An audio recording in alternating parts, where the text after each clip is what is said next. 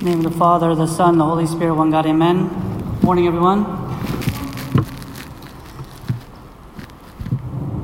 Last week during the sermon, I was talking about food, and um, I'm going to talk about more food again.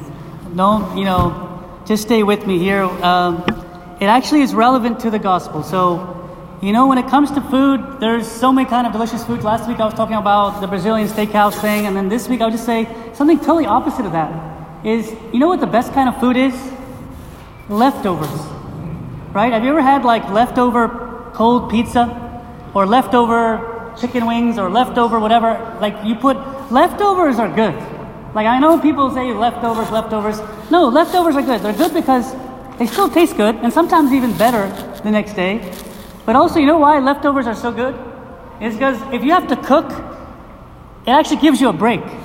So leftovers are great because it actually tastes good. And number two, you don't have to cook the next day. But leftovers are not good in one situation. When is that? Left too long. Left too long. Or when you're inviting a guest that day, a special guest. Like if you have leftovers and a guest is coming that night, most likely you're not going to serve them the leftovers. If you did, that'd be kind of weird.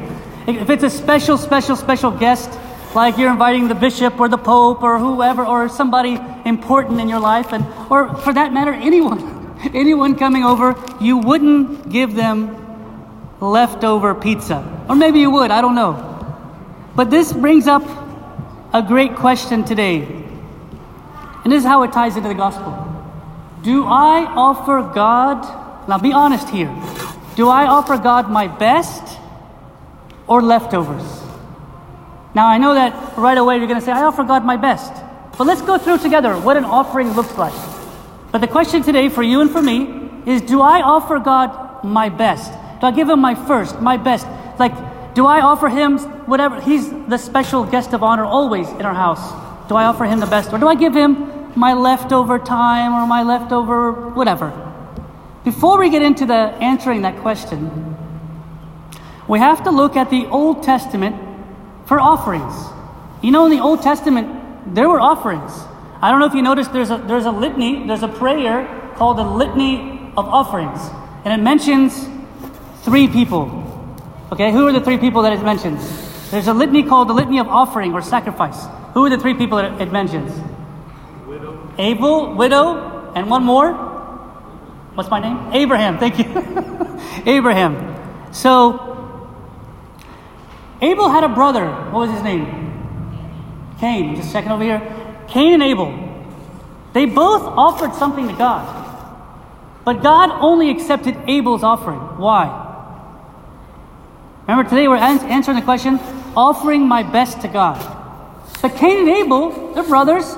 Cain offered something, Abel offered something, and God said, Don't accept this one, I accept this one. Why did God accept Abel? Why his offering? Why is Abel's name in here and not Cain? Hmm, what do you think? Why? Some people say Abel's offering was done from his what? His heart. So right away you know, you can give whatever God you want. Give him whatever you want, but it has to be from the heart. Abraham offered something too. What did Abraham offer? His son, Isaac, his most precious thing in the world outside of his wife, of course. His most precious thing was Isaac. But to be honest with you, this is an example of offering something to God that's so difficult, so hard. It's a great sacrifice.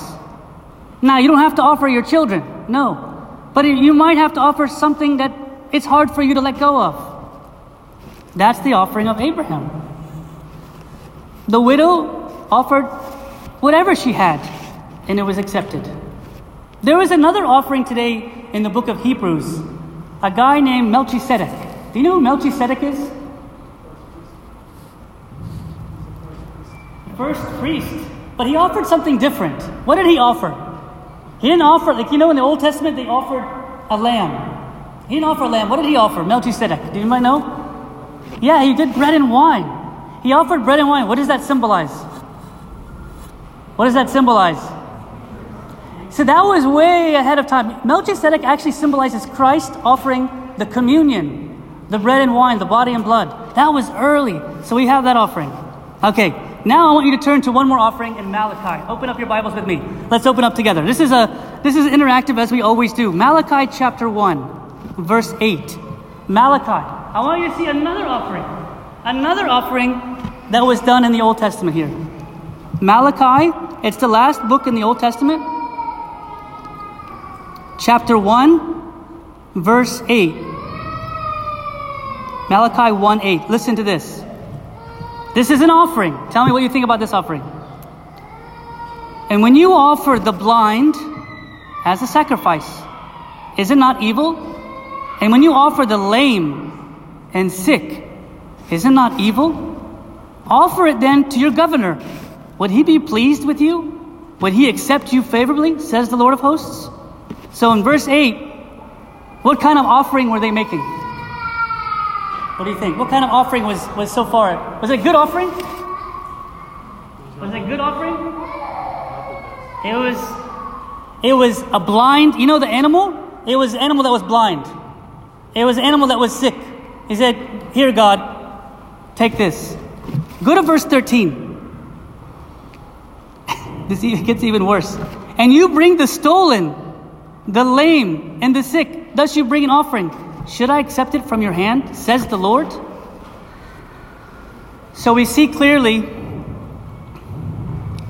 we definitely need to offer to God our best, not our leftovers. We have to offer like Abel from your heart, like Abraham, the best. Not like in the book of Malachi, the leftovers, or even God is saying, Should I accept it from your hand? Is a question for you and me. Should I accept what you're offering to me if it's not your best? It's interesting. Now we move to the today's psalm and gospel. Let's go to Psalm 96. Give to the Lord, O families of peoples. Give to the Lord glory and strength. Give to the Lord glory to his name. Bring an offering and come into his courts. What offering is that? Bring an offering and come into his courts. Bring and give to Lord his glory that is due to his name. What offering do we do throughout the whole liturgy? And we even say it. There's an offering that you give during liturgy, and some of you don't give it, to be honest. But some of you give it. What's the offering in liturgy that some of us give and some of us don't give? It's praise. Sacrifice of praise. We say it in liturgy. It's an offering. So what I'm saying to you is that, guys, there's something we can offer during liturgy today. If you're standing there like this in liturgy, there's not offering. That's the offering of giving the lame, the sick. No, no, offering is kind of giving my heart. I give you my praise. I give you my strength. I give you all my energy. We don't come on Sunday to be tired. We come on Sunday to give God the best. This is the best. Everyone stands and gives God the best. That is the offering. Okay, if you're not happy with the, with the psalm, open up your Bibles to one verse, today's gospel, in John 6 9. Everyone open together, please. John chapter 6. Even the young kids, children, I think you can open up too. John chapter 6, verse 9, and youth also. Children and youth, John chapter 6, verse 9. It's everybody. That's not a, this is not an adult thing. Sermon is for everyone, Bible is for everyone. John chapter 6, verse 9. You know why this is important for the children? Because this verse is about the children. John 6, verse 9 says, There is a lad. What's a lad? It's a little boy. There's a little boy here who has five barley loaves and two small fish. But what are they among so many? The disciples, the adults, said, This boy here, he has five bread and two fish. It's not enough for anything. Sorry, we can't help anybody out. And Jesus said, What? Let this boy come over here. Let this boy come here. This offering, he offered the little he had. That's what I'm saying, guys. God is like, we think that God wants a lot. No, God just wants our little from our heart. The, the widow with two coins gave it, but from her heart. Guys, an offering we have to give today is just give whatever you can. Don't you know, and don't say I can't, I have nothing. No, give whatever you can, and God will take it from there. Wow. I think, guys, to be honest with you, there's a temptation we all have. We think we have nothing to offer. God, I have nothing to offer. What can I offer? I have nothing. And it's not just about money, by the way. Money is the smallest thing. It can be about money. It can be about the worship, like we said. It can be, you know what, something else? That's something that, that people are afraid to offer? And I, I noticed that in our, in our church. And this is something that I noticed we're afraid to take our time, offer our time to go do a service. I noticed that it's a little bit of a, ah, I have to get up early in the morning.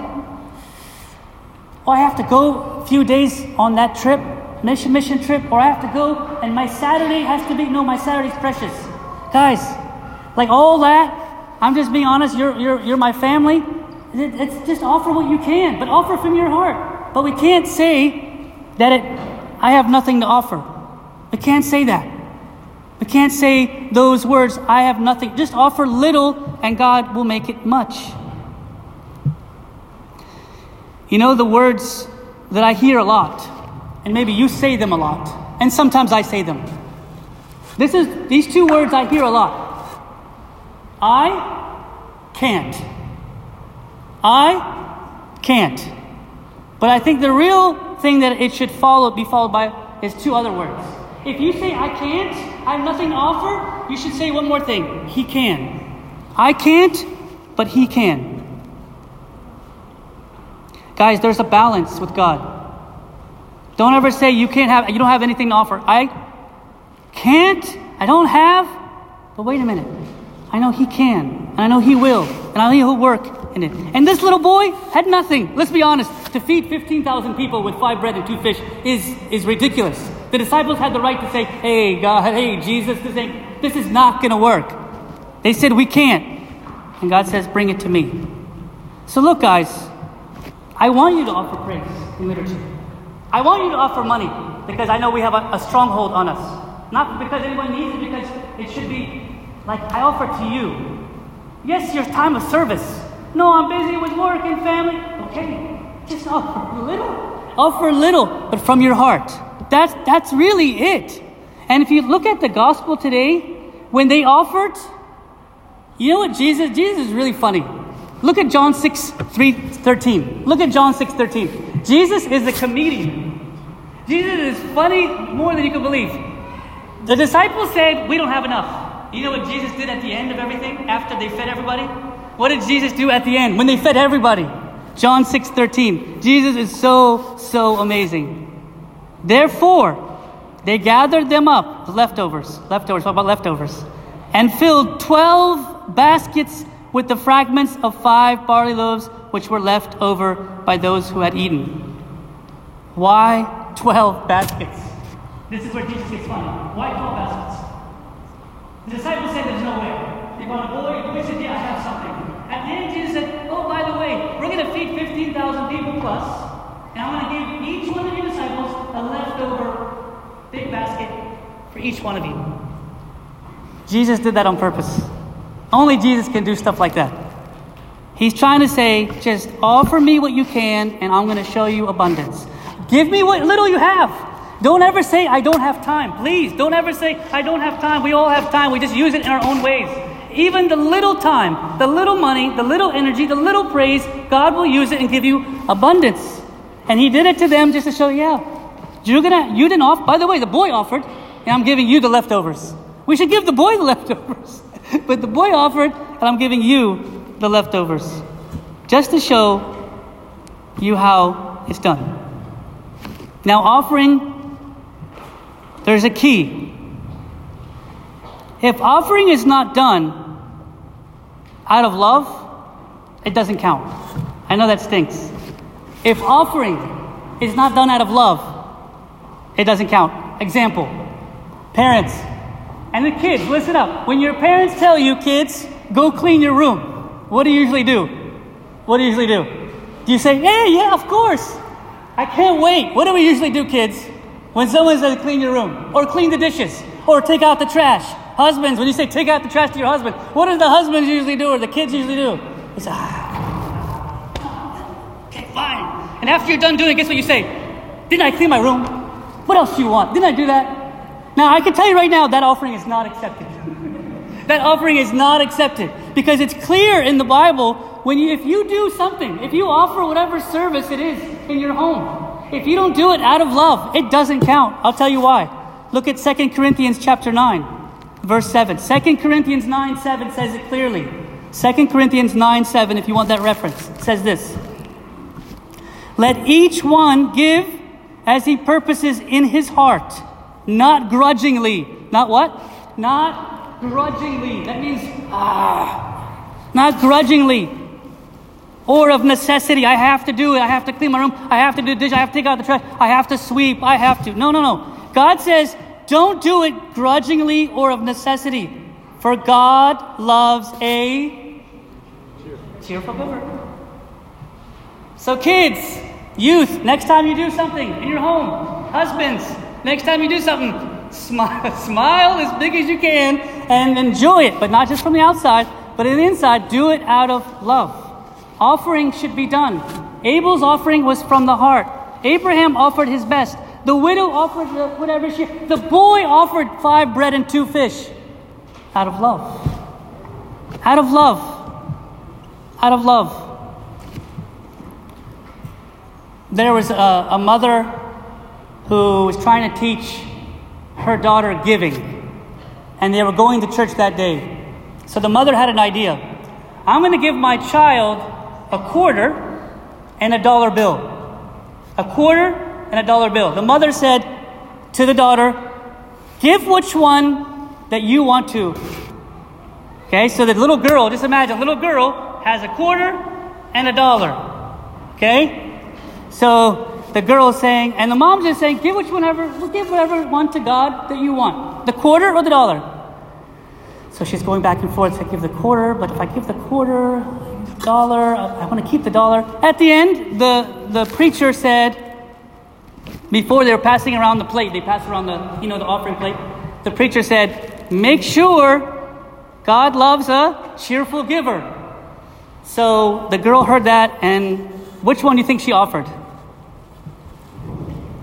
Which one do you think she offered? The quarter or the dollar? Huh? She offered the quarter. Why? And her mom asked her later, which one did you offer, the quarter or the dollar? She said, I wanted to give the dollar, but the preacher said, I have to be cheerful. And I, I knew if I gave that dollar, I wouldn't be cheerful. So I'm so she said, I gave the quarter. And her mom said, okay, okay. So, and I think that's really it. Like, look, God wants, I think that's accepting, acceptable offering because she offered, she offered from her heart. She offered from her heart. You know, St. Paul has a way of talking about offering. And you don't have to turn to this in the Bible, but I want you to hear this the way St. Paul talks about it. He's talking to the people, the Macedonians. And the Macedonians in the book of Corinthians offered something really amazing. Listen to this. We want this is from 2 Corinthians 8 if you ever want to know.